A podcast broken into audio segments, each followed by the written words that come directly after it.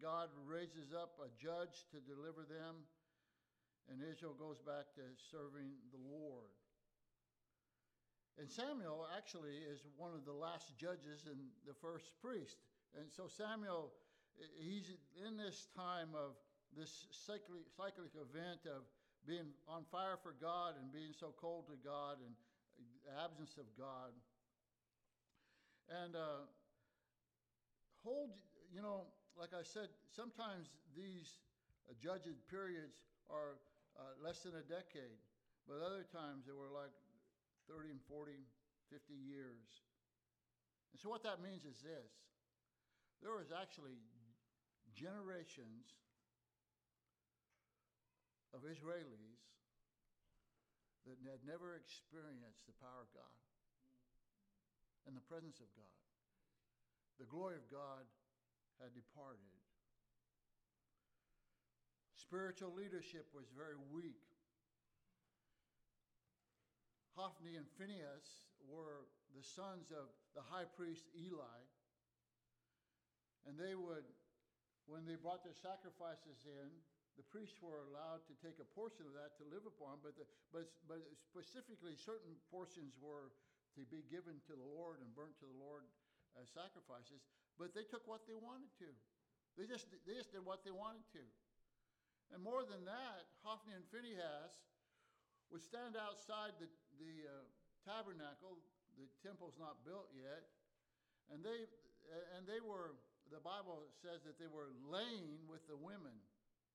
They were committing fornication and adultery there outside the tabernacle. And it goes on and says that Eli knew about it, but he restrained him not. The spiritual leadership in Israel is in sad shape, and the nation's in sad shape. And what happened is that their, their enemy constantly came and fought against them. The Philistines came and did battle against them, and they were losing. Obviously, God was not showing his power and his care for them. They're losing to the Philistines. And you know, uh, I can't go on a lot of history here, but you know that in the tabernacle, one of the major points of furniture in the tabernacle was the Ark of the Covenant, over which the, the, the angels were laid of gold. Sacrifices were made there. And, uh, and so the generals of the Israeli army said, let's do this. Let's go into the tabernacle. Let's get the Ark of the Covenant. Let's bring it out. And the Philistines will see it. And the Philistines will be terrified because now God is with us. God is in our presence. We have the ark with us. And, and at first, uh, the Philistines were kind of backing up. But then they, they engaged in battle and they stole the Ark of the Covenant, which was to represent God, and they took it and put it in their own temple with Dagon, the fish god. And that's another story. But this woman, in giving childbirth and dying, said, The glory of God has departed the tabernacle representing God's glory, just a piece of furniture. And uh, we find that things are deplorable.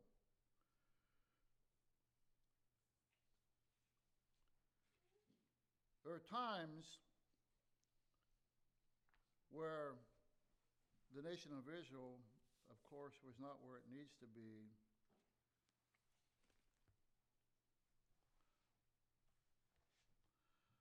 But there are times when a church is not where it needs to be.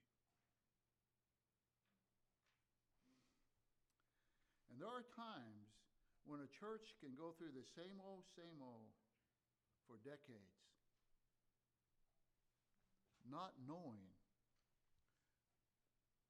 that it could be different, accepting the norm when God wants us to be more than conquerors. That's what was happening in the church there in Revelation. God's on the outside.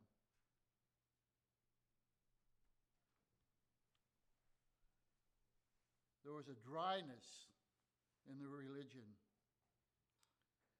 And there was an absence of the presence of God, and there's an absence of the sense that God is with us. And may it not be that that kind of thinking and that normal activity that we think should be in Grove Baptist Church not be at all where God would have us to be. May it not be thought normal that for over 20 years there's only been one or two conversions a year in a church. May it not be thought normal that people will come and listen to the Word of God time after time and yet remain unsaved and seemingly not under conviction. May it not be thought normal that homes never have victory. May it not be thought normal that a church can go year after year after year after year and no one ever surrender to the ministry. That's not the normal Baptist life. That's not the normal church life. That we're not to settle for the norm.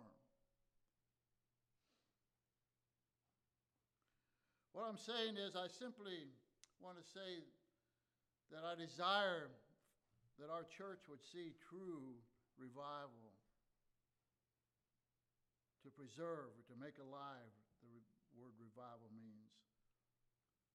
That we might be a church that is alive, not in a Pentecostal way, but that God moves in our presence. That we come and hear and worship and we leave changed people. People that have been touched by the Word of God. That we might see people saved by the hundreds, that we might reach out farther than ever before. That when God says, Go into all the earth, seeking those who, so God's going throughout all the world, earth, seeking those who are uh, tender towards Him, that He could show Himself strong, that He would stop here. And what I'm saying is that I want and I want for you that God would break my heart to the point that revival could start with me. God is a God of revival. And the principles of revival are the same. The general principles are the same. And you find that in 1 Samuel chapter 7. We find very clearly the requirements for you and I to be revived.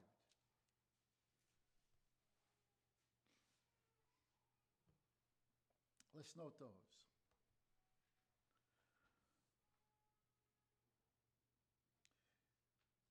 chapter 7 of 1 Samuel. And the men of Kirjath Jearim came and fetched up the ark of the Lord and brought it to the house of Abinadab in the hill and sanctified Eleazar his son to keep the ark of the Lord. And so this ark that the Philistines had stolen makes its way back in a very peculiar way, and you can read about that. Uh, makes its way back to Israel. And they leave it in a house not brought it back to the, not brought it back to Jerusalem yet.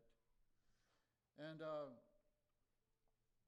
and it came, and, and this time period is about 20 years, you can see there. And it came to pass while the ark abode in Kirjath Jearim that the time was long, for it was 20 years And all the house of Israel lamented after the Lord. For 20 years, the symbol of the presence of God, for 20 years, actually, the presence of God, the glory of God in Israel was absent. And so you could be born in the beginning of that, and after 20 years, you're 20 years old, and you've never experienced the glory of God.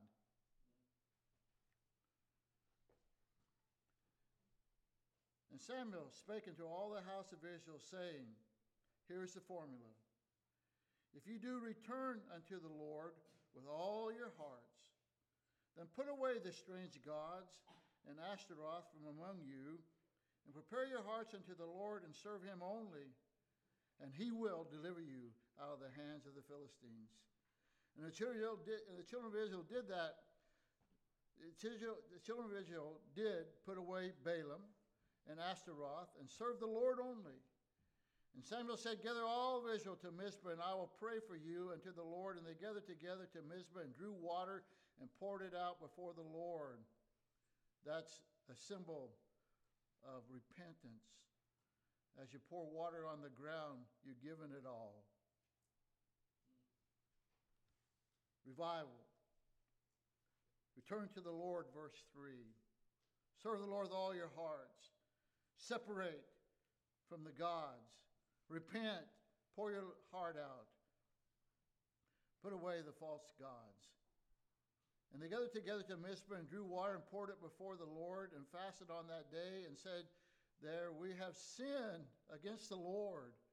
And Samuel judged the children of Israel in Mizpah. And when the Philistines heard that the children of Israel were gathered together in Mizpah, the lords of the Philistines went up against Israel and when the children of Israel heard it, they were afraid of the Philistines. And the children of Israel said to Samuel, Cease not to cry unto the Lord our God for us, that he will save us out of the hand of the Philistines. And Samuel took a suckling lamb and offered it for a burnt offering holy unto the Lord. And Samuel cried unto the Lord for Israel, and the Lord heard him. And Samuel was offering up the burnt offering. The Philistines drew near to battle against Israel, but the Lord thundered with a great thunder on the day before the Philistines and discomfited them, and they were smitten before Israel. God is here. God is alive. God still cares for us. And God's going to fight for us. That's what Samuel's telling them. And the men of Israel went out of Mizpah and pursued the Philistines and smote them until they came under Beth Car. And Samuel took a stone and set it between Mizpah and Shin and called the name of it Ebenezer, saying, Hitherto hath the Lord helped us. The God helped us. The God enabled us. And so we find them separating from the world. Put away the strange gods and Ashtaroth from among you. If you go with me over to 2 Corinthians chapter 6, we'll see that God also calls for you and I to separate from this world. In 2 Corinthians chapter 6 and verse 14, he says, Be ye not unequally yoked together with unbelievers. So watch out who you hang with. What fellowship hath righteousness with unrighteousness, and what communion have light with darkness? And what concord or agreement or fellowship or dealings hath Christ with Belial, Satan? Or what part hath he that believeth in Israel? And what agreement hath the temple of God with idols? For ye are the temple of the living God, that is, the Spirit of God lives within his people.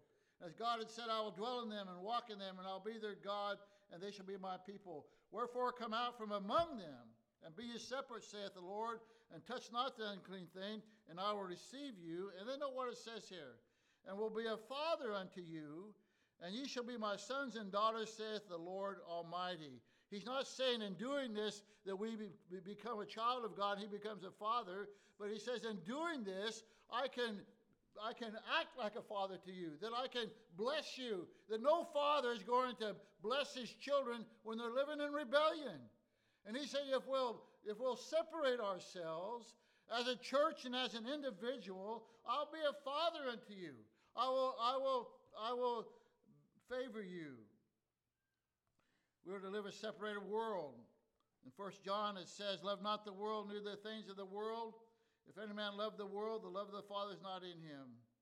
And so we're to separate from the world. Years ago, as a little boy, I learned this song that, that still applies to my life today. It says, Oh, be careful, little ears, what you hear. Oh, be careful, little ears, what you hear. For the Father up above is looking down in tender love. Be careful, little ears, what you hear. And then it went through all of the body parts. Be careful, little eyes, what you see. Be careful, little feet, where you go. Be careful, little hands, what you do. There's a Father up above looking down in tender love. Oh, be careful, little feet, where you go. When we find ourselves in the need of revival, not only do we need to separate, but we need to commit ourselves to the Lord. And it says there in chapter 7 and verse 3 of 1 Samuel prepare your hearts unto the Lord and serve him only. Whether therefore you eat or drink or whatsoever we do, or to do all to the glory of God.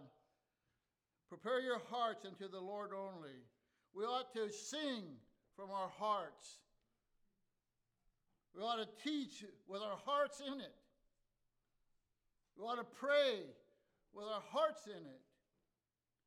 We ought to serve with our hearts in it. And whatsoever you do, do it heartily as unto the Lord. I personally sense that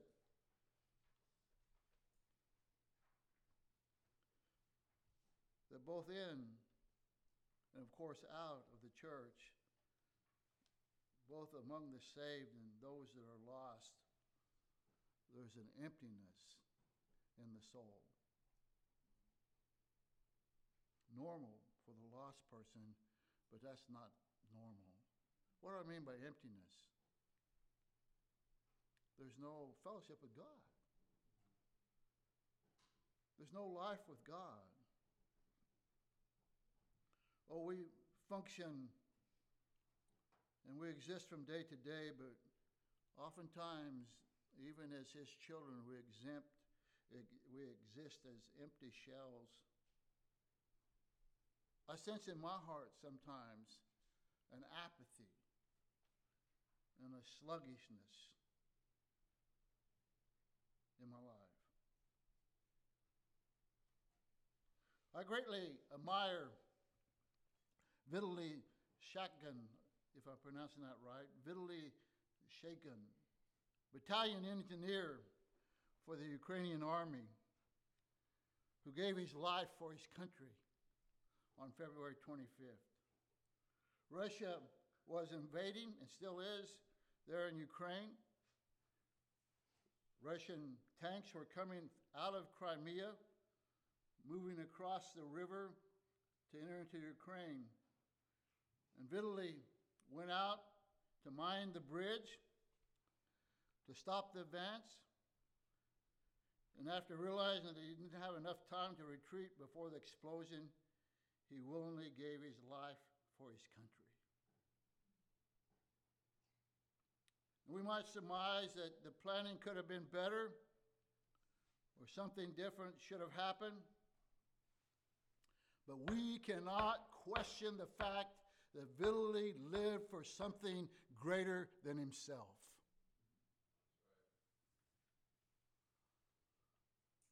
I would submit to you that Vitaly was never more alive than the moment before the bridge exploded. Spiritually, are you alive? To live as Christ. To live as Christ. We're not meant to muddle through Christianity. To live as Christ and to die as gain.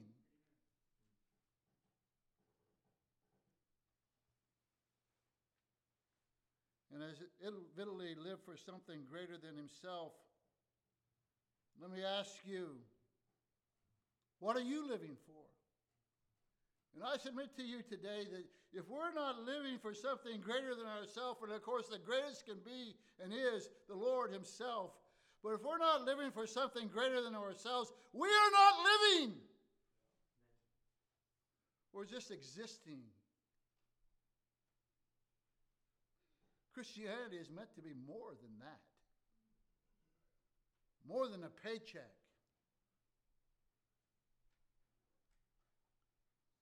Oh, is there not a greater cause in my puny life?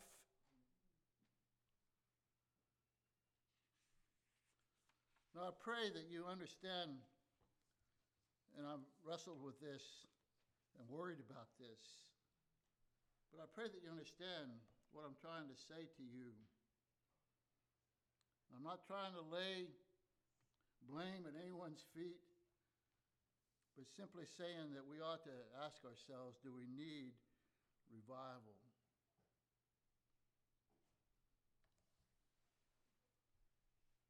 I believe it bothers you, and it surely bothers me. The children of the spiritual leadership of Grove Baptist Church were living in sexual sin.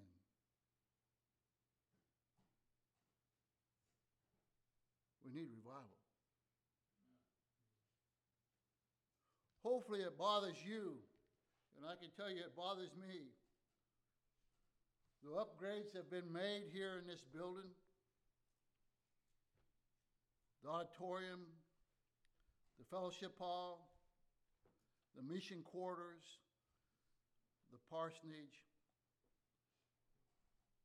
and financially we're well off.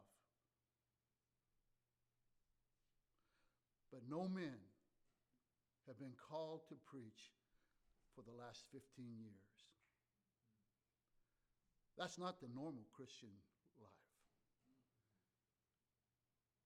We need a revival.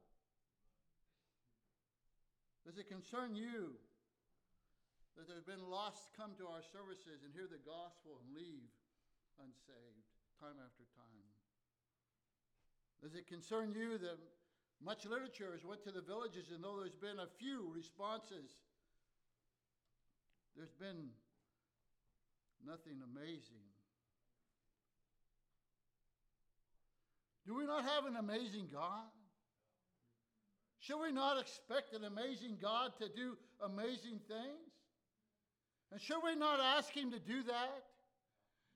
And if we don't see that, should we, could we surmise for a moment that there could be a need of revival amongst us?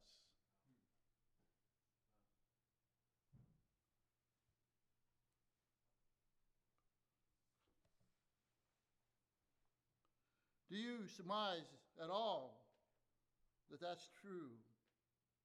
Revival where sin becomes exceedingly sinful. One of the clearest signs of revival is a hatred for sin. Revival that drives us to our knees to pray to the Lord of the harvest to send forth laborers into the harvest. Revival where God's word has free course Revival that makes you and I long for holiness over happiness. Let me say that again. Revival that makes our hearts long for holiness not simply happiness. Are you living for anything greater than yourself? Samuel, back there again with me in 1 Samuel 7, Samuel laid out. He laid out the diagram for revival. And verse 3 of chapter 7 And Samuel spake unto all the house of Israel, saying, If you do return unto the Lord with all your hearts, turn back to God, go back to where you were originally Go back to where you drifted from. Listen, God is not moved, but we have. At least I have. With all your heart, then put away the strange gods, separation, and prepare your hearts unto the Lord to serve Him only.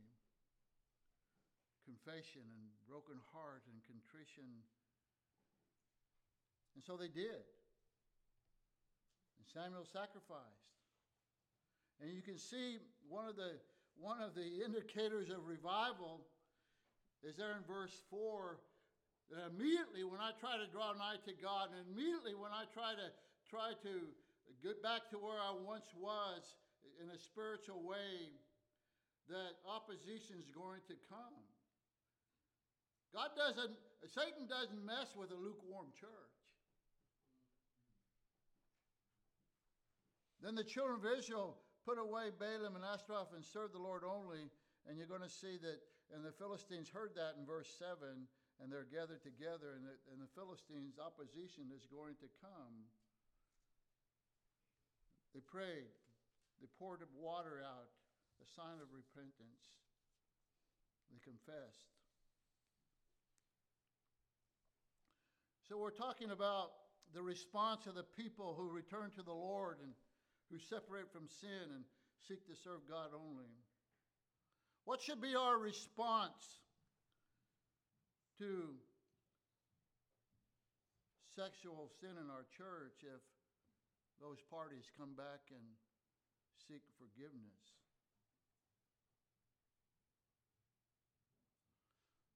Well, I don't have all the answers. But I want you to go to James. I have at least this answer. We're talking about revival. And we're talking about our response to that. And we saw the signs of maybe some things we need to change around here.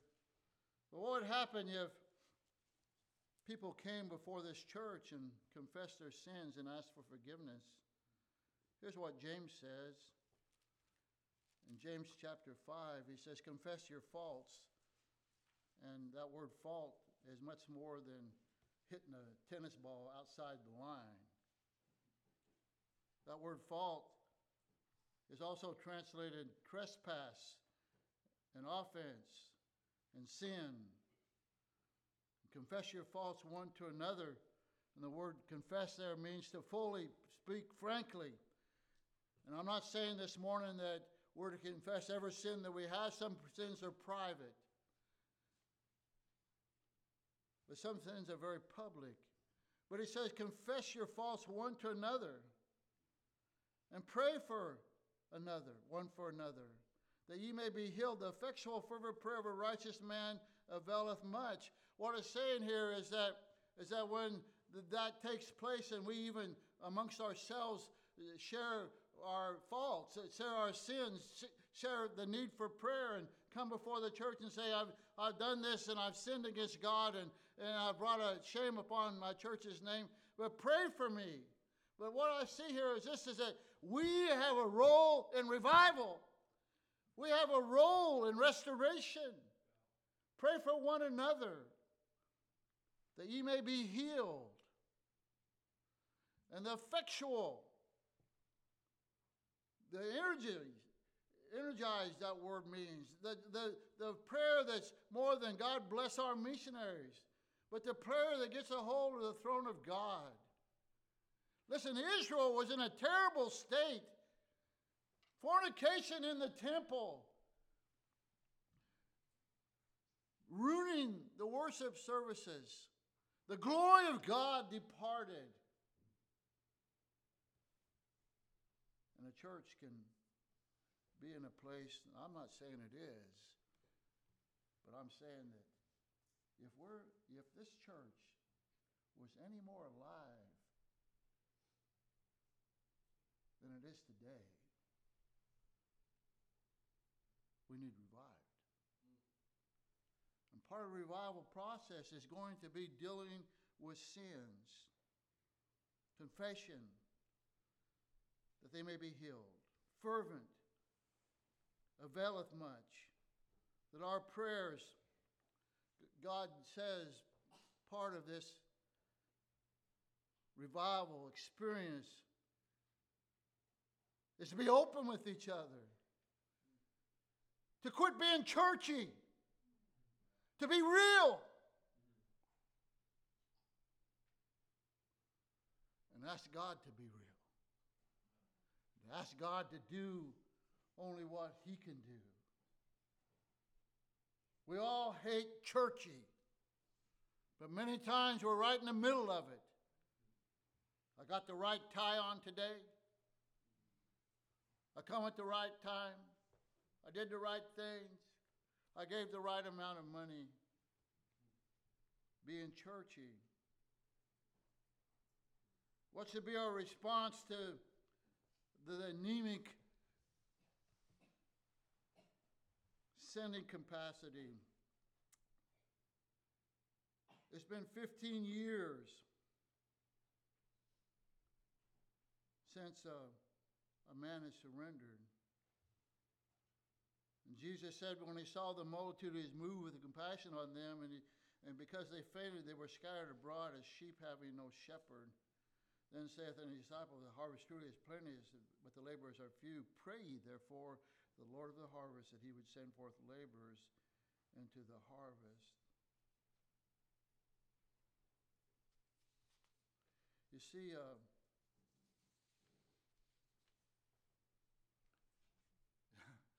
God's really not concerned with our seating capacity.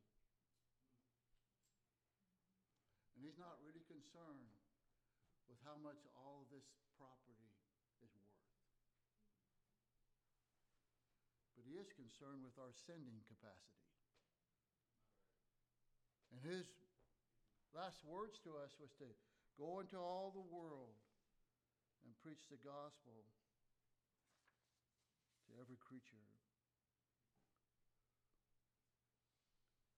Again, let me, let me ask you are you living for anything greater than yourself? And you reply, Of course, Pastor, I'm here. You're not preaching to the choir. I'm supporting the church. I'm giving to missions. I'm singing in the choir. And all that's good. But let me follow up with a simple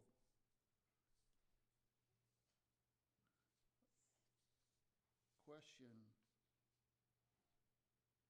Why are you doing what you're doing and and uh, how are you living? And uh, I've made a little this is to keep you awake. Uh, but oftentimes but oftentimes we function as a pie graph.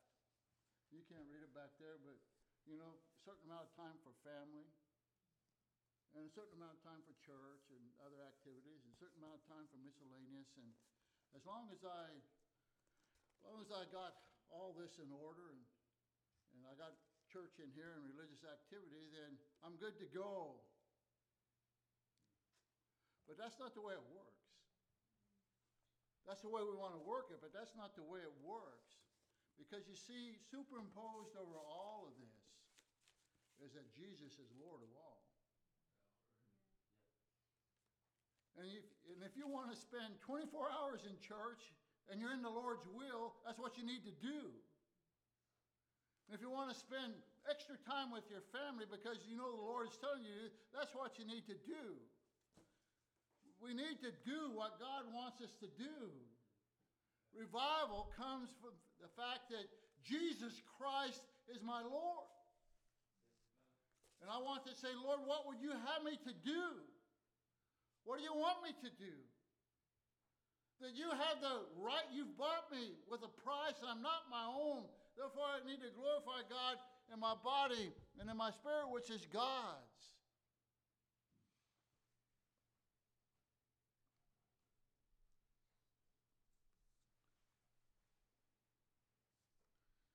What should be our response for the lack of souls being saved? Well, uh, we need to keep sowing the seed for sure. And we need to pray the Lord of the harvest that he would send forth laborers into the harvest. And then we find in 1 Samuel a great victory is won. And they won the battle. He put up a stone there, and he said there in that stone into the people, hitherto, it's called Ebenezer, hitherto hath the Lord helped us. May we have our Ebenezer stones. May there be time when we understand that only God could do that. Only God could send an Anilchek fisherman to the mission field of the Arab people. Only God can save a soul. Imagine with me a man in Israel.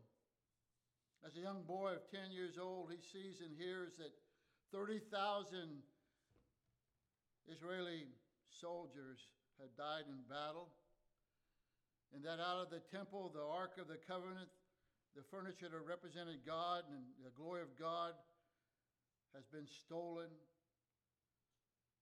And for the next 20 years, he's dominated by the Philistine army being in control of their nation.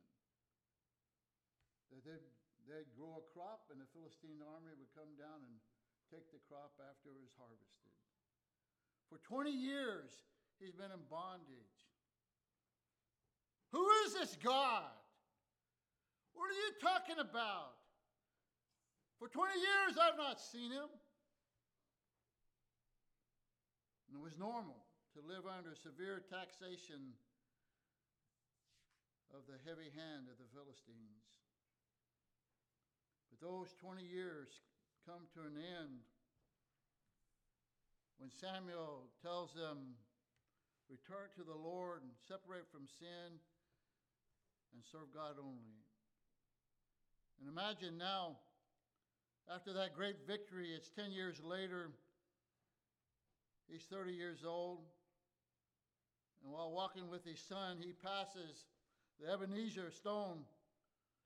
What is that, Dad? And the father explains Many years ago, as a youth, Israel lived in great sin and idol worship. We were poor. We were ruled over by the enemy Philistines, but God used Samuel's preaching to turn us back to himself. We as a nation turned from our idols back to God. We confessed our sins. We gave our lives to serve only Jehovah. And the Philistines came, and God fought for us, and He'll fight for you. And hitherto hath the Lord helped us. May there be a day as you, older men as I am, and women, sit down and speak to your children and say, Son, See there that family who comes all the time? And that man there and that couple there is such a blessing. It was not always so in our church. There was a time of little growth, a time of financial struggle, a time of leanness to the soul, a time when God's people were just going through the same old, same old. But we realized it. And we realized that there's something wrong when sin is not exceedingly sinful. We realize there's something wrong when God's not calling men to the ministry. And we got on our face before God. And son, that family there, there was a terrible state, but they were saved. Drunks were saved. Our church grew in number and spirit. And God did it for us. Do you surmise this morning, if that's a good word, that we are in need of revival? Revival where sin becomes exceedingly sinful Revival that drives us to our knees to pray to the Lord of the harvest to send forth laborers. More than just attendance on Sunday, more than just coming and going, more than just, just giving of your finances. But realizing that God still is in the business of calling men. God still wants his gospel to go to the world. God still wants to stir the hearts of people. God still wants to see people bow in their pew or come forward in a church service and pour their heart out to God. But God still wants people to come into this place needy and, and wanting guidance and wanting to be blessed and leaving with their hearts full of God and not coming in and going out at the same. That the presence of God over His church, that we ought to desire that.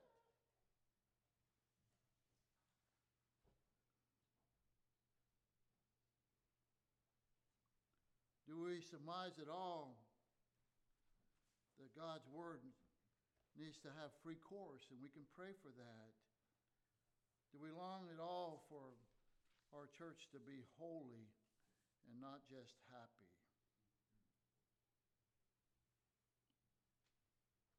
Have you ever experienced a closer walk with God? If you're here and you're lost, you can't be revived because you've never been born again spiritually. If you'll do business with God, He'll surely do business with you. And so, what am I, what am I really asking for as I try to bring this to an end? Well, I'm asking what Samuel said that you'd return unto the Lord, you'd put away all that stands between you and God, that you'd serve Him? Would you consider the horrible possibility of confessing your faults to some other church member and asking them to pray for you? Would you ask yourself, Am I living for something greater than myself?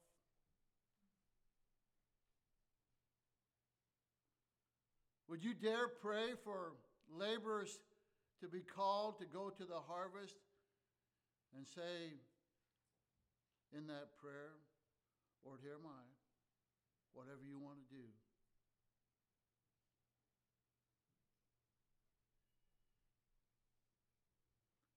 It gets back to um, this right here.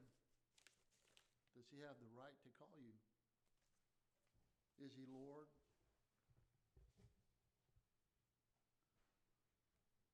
Would you fervently pray and see that prayer avails much? Are you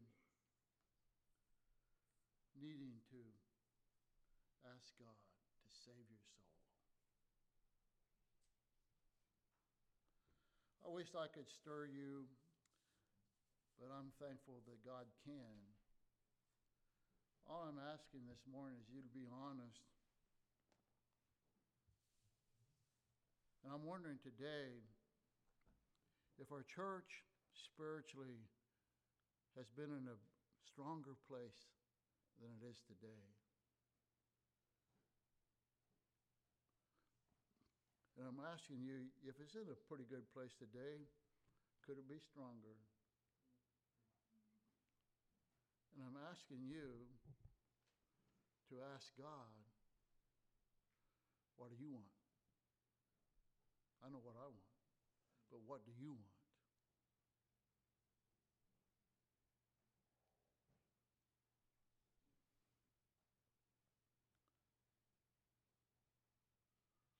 I want to uh, personally walk closer to the Lord. And I want personally to have a greater hatred for sin. Do we need revival? And if so, in this next five minutes, will you, we're not going to have the piano player come for five minutes or so. But would you make your way to this pulpit? Or will you bow there and kneel in your pew? Or if you can't kneel, just sit where you are. And would you fervently. Ask God to work revival in your heart. Listen, anybody can rust out, but the greater show is in burning out. Will you bow your head with me? Will you do business with God?